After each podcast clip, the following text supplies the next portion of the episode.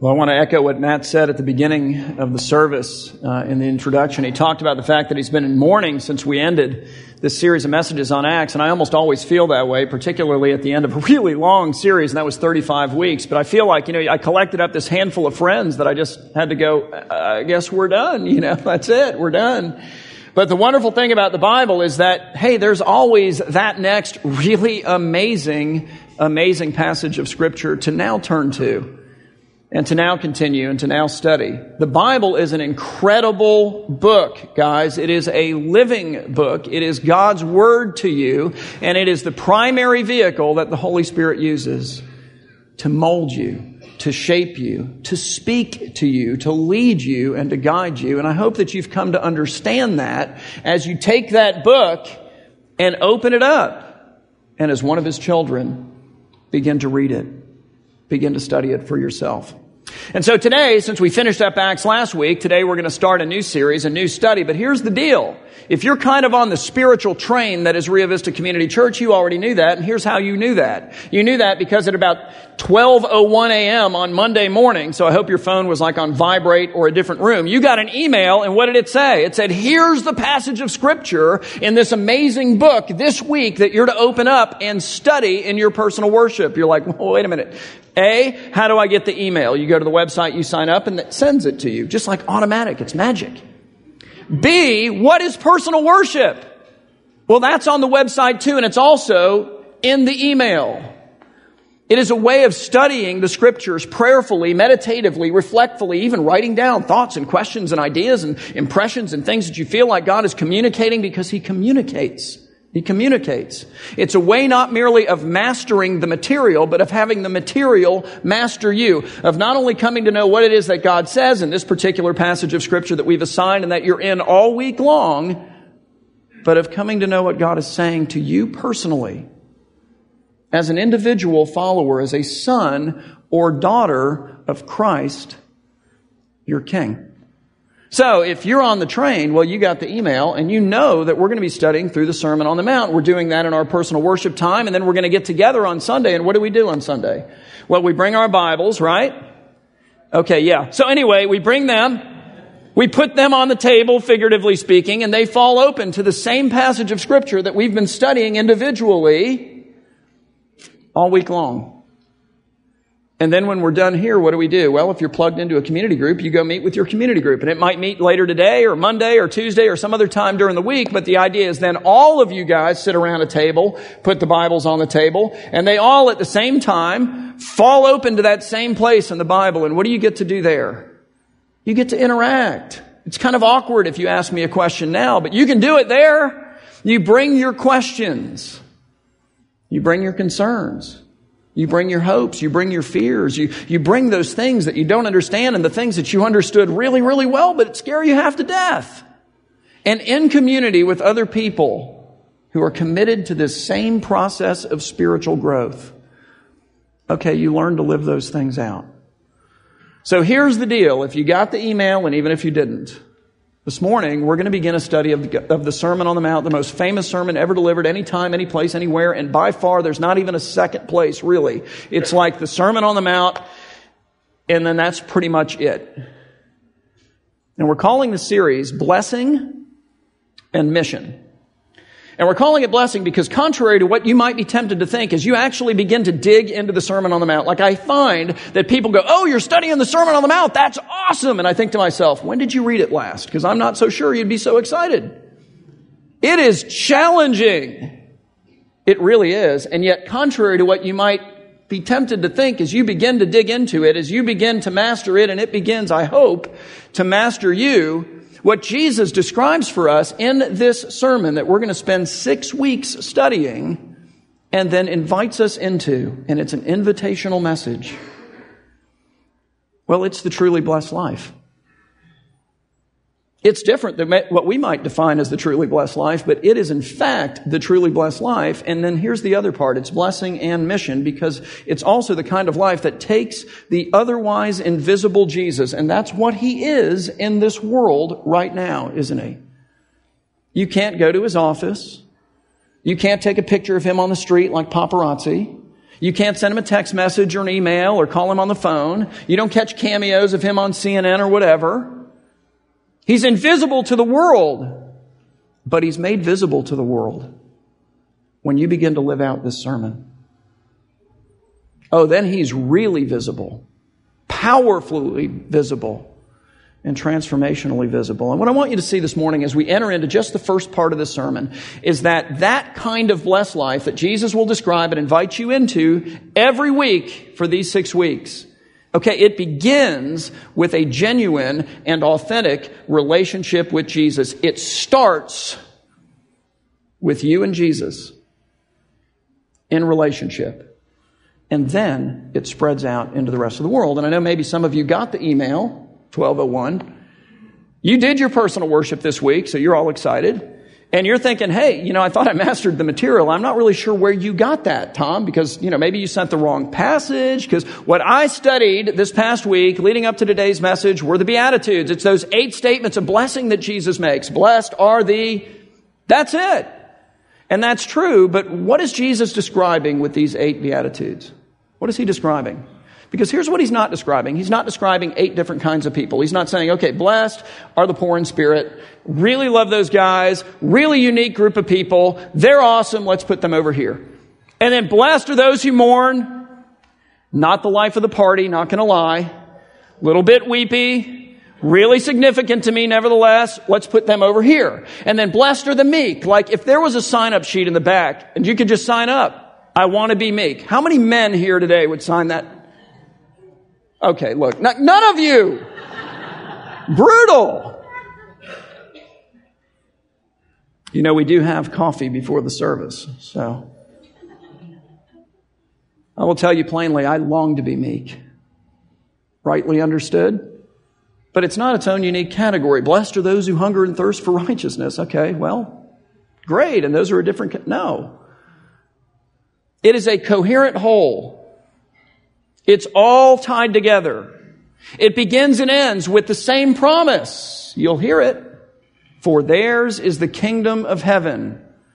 For theirs is the kingdom of heaven. Jesus is not describing eight different kinds of people. He's describing one kind of person. And I hope at least that you'll see how all of these things cohere and make sense and come together as one organic whole. And I hope as well that when they come together as an organic whole, that person they describe as you. They describe someone in relationship with Christ. We begin our study today in Matthew chapter 4, beginning in verse 23. No, that was not in the email, but it is where Matthew sets up this sermon by telling us this.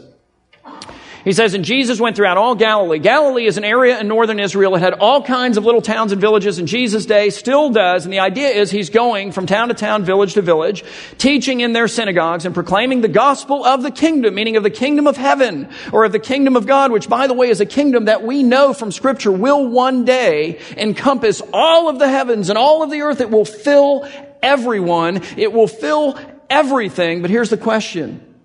Today it's supposed to fill you. Does it fill you? It's a kingdom in which one day everything will be made new, but today offers to make me new and you.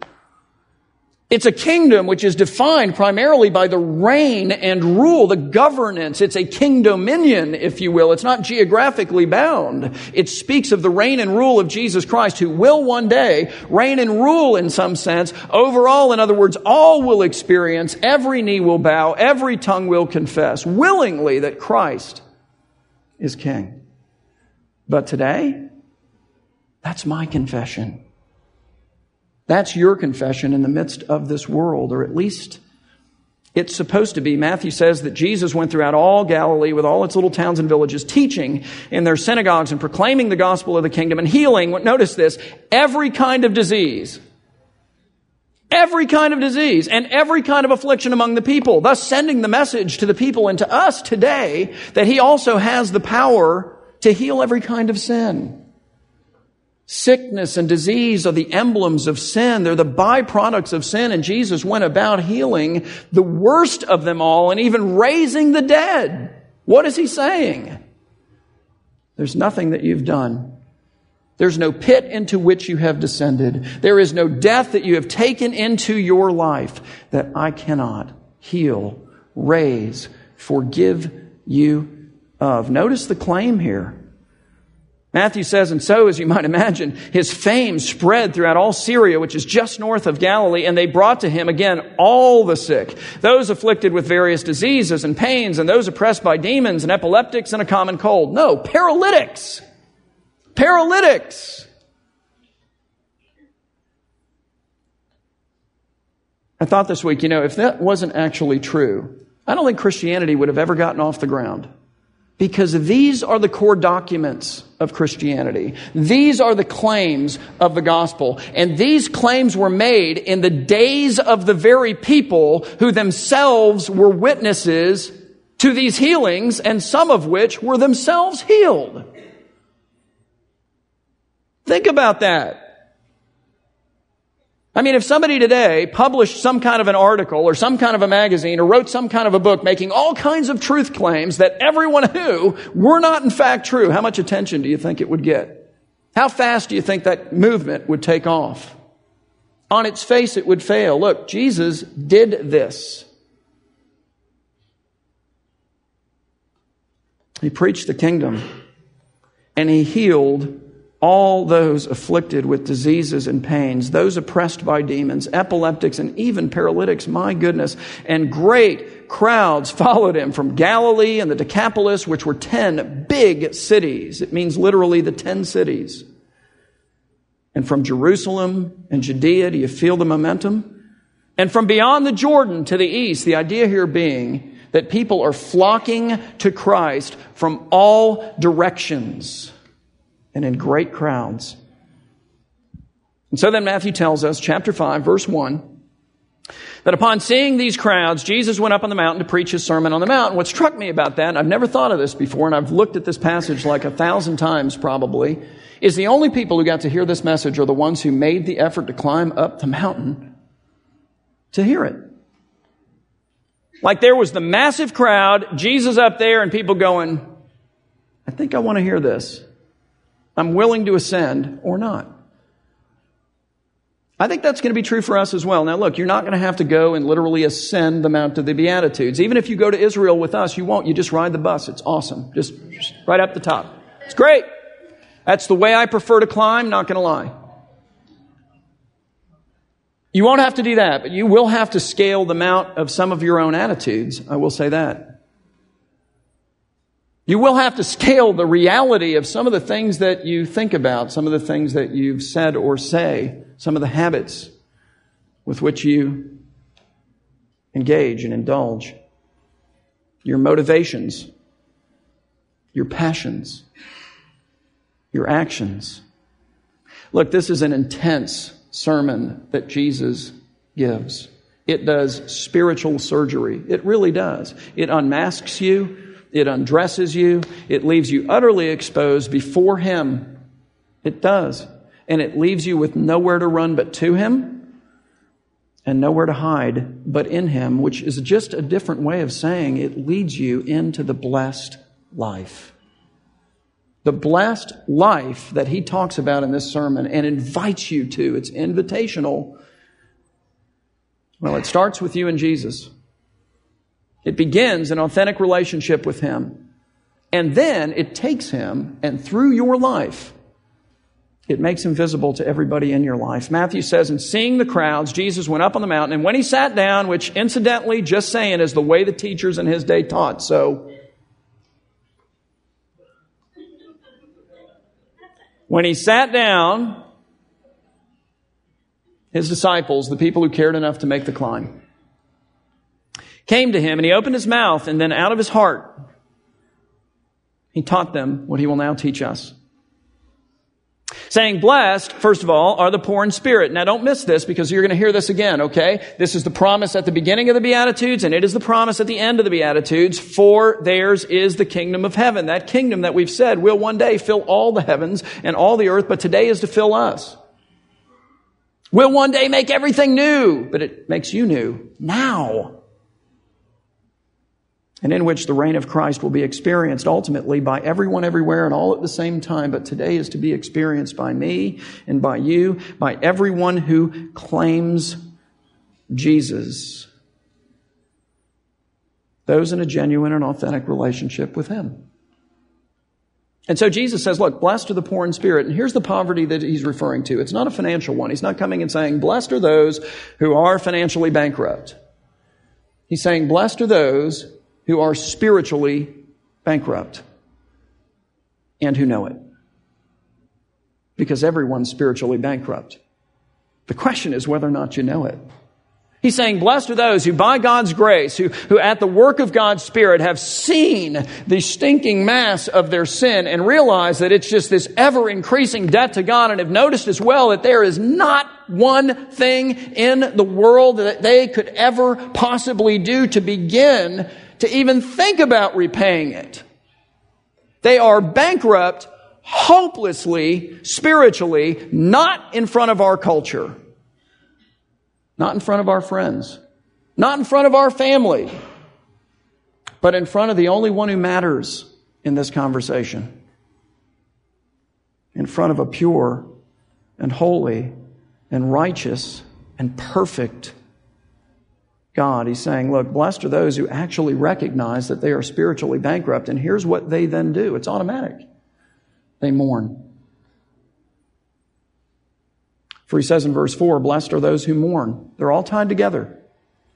For they shall be comforted with what, incidentally? With the blood of Christ, with the forgiveness that can only be found in Him. And so, with that in mind, I want to ask you this morning when was the last time that you genuinely mourned over your sin? And not just as a result of some consequence that your sin created for you in life. So, you disobey your parents, they take away your video games, and you're just crushed, right? And you mourn, because that is actually a big deal, depending on how old you are. You speed on your way to work, you get pulled over, you get a ticket, it's a drag, so you more. That's not what I'm talking about. Your wife gets up in the middle of the night and she realizes you're not laying there right now. She's seen this act before, so she sneaks. And she catches you looking at porn on your computer for the 85th time. This time she leaves. And you mourn for yourself. Or maybe for her. Or maybe for your family, and that's that's worth mourning about, but that's not what I'm talking about. I'm saying, when was the last time you looked at the, the pile of, of the debt of your sin and mourned for what it is before God? We're grieved in your heart that this exists in His presence. And I ask you that because the promise is pretty sweet. Blessed are those who mourn, for they shall be comforted. And I'll tell you what else they shall be made. They shall be made meek. They shall be humbled. They shall gain a right appraisal of themselves. Jesus then says, Blessed are the meek. This is verse 5 For they shall inherit the earth. And meekness is not weakness. It's a, if it's a sign up sheet in the back, you want to be on it. Should be a line out the door and down the street. It's this marvelous blend of humility and selflessness that allows you to take your eyes off you and put them on other people, that allows you to begin to think more about other people than you do yourself, that allows you to place the interests of other people above your own interests. And here again, what enables you to do that? It's the glorious recognition that though you are spiritually bankrupt, through faith in Jesus, the kingdom of heaven and nothing less is yours as a gift. Coupled, I think, with the experience of the comfort in Christ that is yours by His blood, in the depths of your sorrow, it rushes in to rescue you from the pit. In the depth of your mourning over your sin, which on the one hand so humbles you that the only direction for you to look in life is up, up at God and even up at others. And on the other hand, so supplies your needs, your need for forgiveness, your need for identity, your need for ego, that you're able to be generous having had your needs met in Christ, and infinitely so, you're able to say, you know what, let me just focus on somebody else here for a while because I'm good. So blessed are the spiritually bankrupt, the authentically broken, and the genuinely humbled. But bless also, verse 6, are those who hunger and thirst for righteousness. Notice the words, hunger and thirst. So they don't just want it. They wouldn't just kind of like to have it if, you know, sort of it worked out. If you don't get what you hunger for physically, you die. If you don't get what you thirst for physically, you die. That's what Jesus is drawing on. He's saying, hey, whoa, wait a minute. There is something called righteousness, which these blessed people hunger and thirst for because they realize in their spiritual bankruptcy and their mourning and brokenness over their sin and in their humility before God and even before man that they don't have any of and that they need it. Blessed are those who hunger and thirst for righteousness. Now notice, for they shall be satisfied by the righteousness of Jesus. I love these promises. He doesn't, you know, say things like for most of the time they might experience momentary moments of like, you know, comfort. They shall be comforted. Boom. They shall be satisfied. Bam. Blessed are those who hunger and thirst for righteousness, for they shall be satisfied in Jesus. And here's what will happen they will then be made merciful. It will show up in their life in mercy. It will engender in their hearts mercy. Blessed are the merciful, he says, for they shall receive mercy. And here again, what makes you merciful, if not the recognition first that you yourself are a needy person? So, in other words, it's the recognition of your own spiritual bankruptcy that allows you to identify with other spiritually bankrupt people and then extend mercy to them compassion to them. It's your brokenness over your own sin that allows you to identify with and to show mercy to people who themselves are trapped in sin. It's the recognition of who you really are in and of yourself, like real low. And of who you really are in Jesus. Needs supplied. Fully. Identity established. Forgiveness given. Ego properly appraised that allows you to be merciful and to care more about the needs of other people even than of yourself. And it is your own hunger and thirst for righteousness and the satisfaction of that hunger and thirst that you experience in Jesus that compels you in mercy to lead other people to Him as well. But our Lord's not done. He's not yet finished with his description of those who have a genuine and authentic relationship with him, for he then says this, blessed are the pure in heart. Okay, can you, can you make your own heart pure? No, I mean, that's why we freak out. We can do, we just can't undo. we can make dirty, we're good at that. We cannot make clean. We're made clean by the righteousness of Jesus, by the blood of the one who shed his blood unto death for us. Blessed are the pure, for they, and the implication is, and only they shall see God. That's a sweet promise. That's a pretty amazing thought. That's glorious. He says, then blessed are the peacemakers. Those who through Jesus have experienced peace with God. See, he removes this stinking pile of, you know, stuff that stands between you and God and affects peace with God and you. That's the idea. That's the work of Christ. That's the gospel. And then he goes on and says, for they shall be called sons of God. Now, how is that? Have you guys ever seen my son? So funny. My wife was working in the fellowship hall one day, I was a couple of years ago, and, and my son was standing next to her, and somebody walked up and said, Okay, you must be Tom's wife because that is Tom's son. it's like mini me, really, but better looking. It's startling. It's like that with parents, isn't it? Oftentimes. They shall be called sons of the peacemaking God. Why? Because their face looks like His? No, because their life looks like His. Instead of being peace breakers, I guess, they're peacemakers in their homes, in their offices, with their friends, wherever. Last one. Blessed are those who are persecuted for righteousness' sake. What is he saying there? He's saying, listen, and just Jesus speaking, he's saying, look, when you start to live like me, when you start to look like me, don't be too surprised when you begin to experience maybe some of the things that I experienced, like rejection, persecution, difficulty, which is our privilege. Paul considered it a privilege to partake in the sufferings of Jesus. This is not an easy world to be a Christian in. It's not. And you won't be arrested around here for that, thankfully. But you will be ridiculed.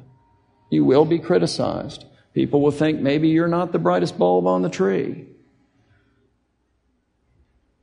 Blessed are you when that happens. And here's your gift. For yours is the what? Because here it is again. It's the bookend. Yours is the kingdom of heaven. Look, Jesus isn't describing eight different kinds of people. He's describing the person who has entered authentically into relationship with Him. Guys, blessed. Blessed are you, if that's you. And then know this you're to take Him to the world. And he makes that clear in verse 13. See, after verses 11 and 12, which he just kind of uses to expand on the idea of persecution, give you other ways in which you could be persecuted, he goes on immediately in verse 13 and he says, Look, you, meaning you who authentically belong to me, you who I just described in these Beatitudes, okay, you are what? You are the salt of the earth. He doesn't say, listen, you are one of the many seasonings of the earth. You're the salt of the earth. That's coming from our king. So, like, now we've got to digest that. We've got to take that in and think about it for a minute. We've got to then look at our life and go, okay, okay, wait a minute. So what this means then is that I can't choose day by day, week by week, month by month, year by year, decade by decade, perhaps even, to look out for me and mine only. To live for me and mine alone, while the rest of the world around me in my family or in my office or in my school or in my community or just the rest of the world, period, around me is rotting and falling apart. And I say that because when Jesus said this in the first century, salt was used primarily not for flavor, but as a preservative. It was used to keep things from rotting and falling apart. You are the salt of the earth he says. You are the instrument that he wants to use. Not just to bring flavor, that's great, but to preserve, to combat the rotting and the falling apart. That's happening all around us. He says, You are the salt of the earth, but if the salt has lost its taste, if, if it doesn't work anymore, how shall its saltiness be restored? It's no longer good for anything except to be thrown out and trampled under people's feet. And so just in case we didn't get that, now he uses a different analogy and he says, oh, oh, and also you are the light of the world, not a light, not one of the lights. No, no, no. There's exactly one light in all of the world. And it is, Jesus says, you. And he doesn't take a vote. He's like that. He's a king. He doesn't put his finger, you know, lick it and stick it up and see which way the winds are blowing and poll people, do you think I could get away with this? He doesn't come to us and say, okay, look, here's the thing. I'm trying to get this whole Light of the World program up and running, and I was just wondering, kind of, you know, I just, you know, if you just maybe think about, you know, maybe you as one of my people. Okay, well, let's review. As one of my people. Okay, so as someone who has been, by God's grace, awakened to their spiritual bankruptcy. As someone who has, by God's grace, looked at their pile of sin and genuinely mourned for its existence in the presence of Almighty God. Someone who, by God's grace, has been made humble. What a gift. Someone who, by God's grace, has not only learned to long for the righteousness of Jesus, for without it there is not life, but to be satisfied with it in overflowing infinite amounts. It's glorious. Someone who has known his mercy, someone who has, has been the recipient of his purity. They, have been made clean of that which they could never have made themselves clean of. Someone who knows what peace is because they know who Christ is, savingly. And someone for whom Jesus has been persecuted, who has suffered, and literally has died. He's coming to us and going, okay, that's who you are. All right, he's not saying, okay, please go to my website, you know, lightoftheworld.com and opt in or out on the deal. He said, no, no, no. You're the light. That's it. No other program.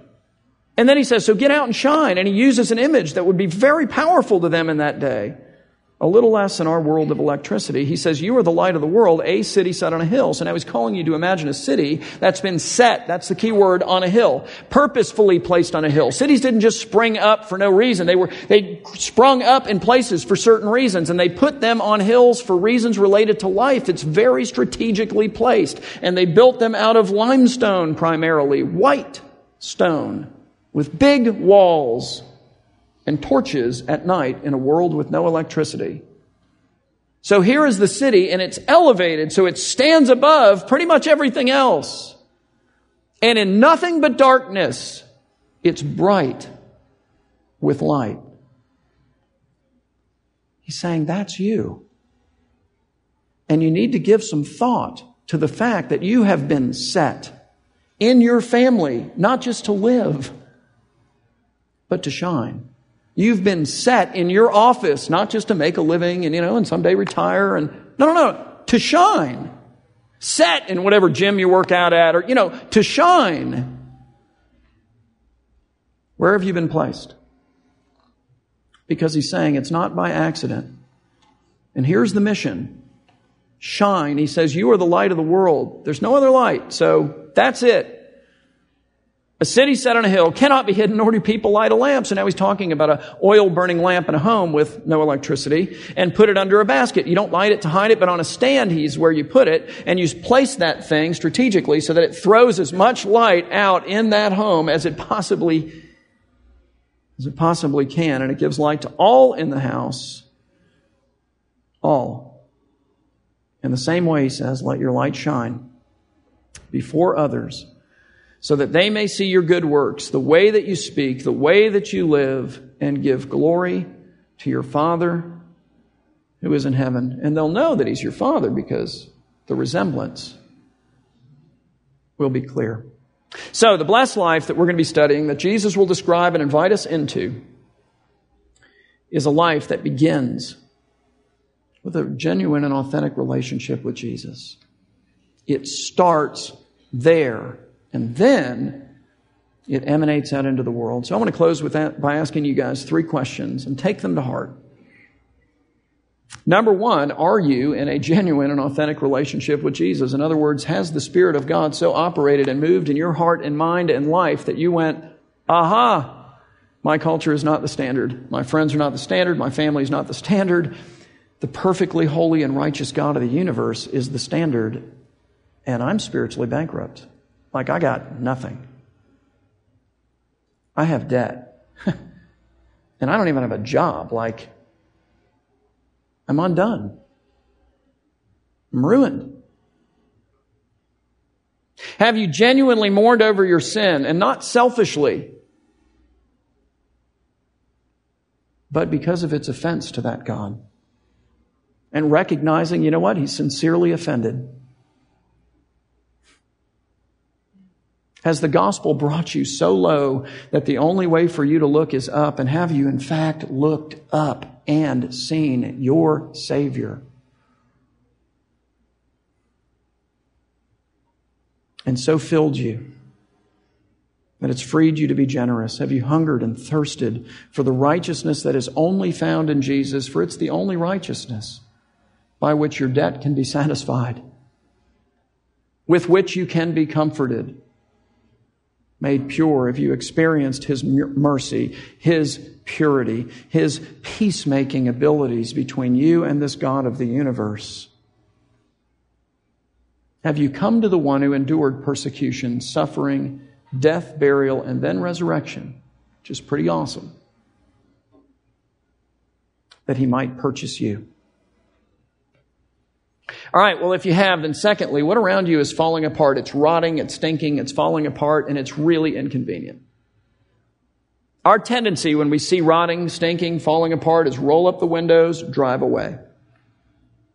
Good grief, get out the, you know, Lysol, and I, I, this is going to be messy. But wait a minute, there's one kind of salt in the world, spiritually speaking, and that would be, um, well, well, that would be us. What's falling apart in your home that you're called to preserve? Or in your extended family or in your office or wherever. I mean, I don't need to play out the scenarios. I find the Spirit just goes, hey, uh, you know, and then you're like, yeah, thanks for bringing that up. What an opportunity. What an opportunity to make Jesus visible in that scenario. Lastly, you ready? Who's living in darkness in your life? And have you thought about the fact that you are, keyword, the light? You're the light. God has set you on purpose, strategic, strategically, for matters related to eternal life in the life of that person.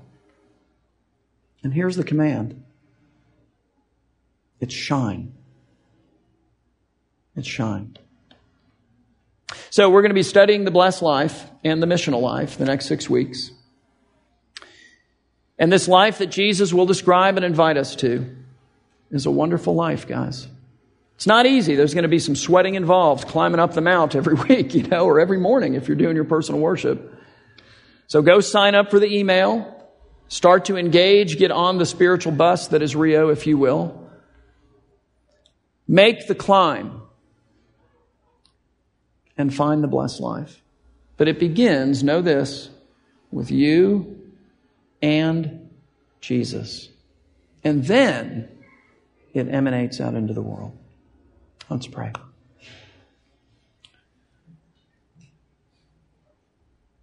Our Heavenly Father, Lord, we pray that your Spirit would work to open up the eyes of our hearts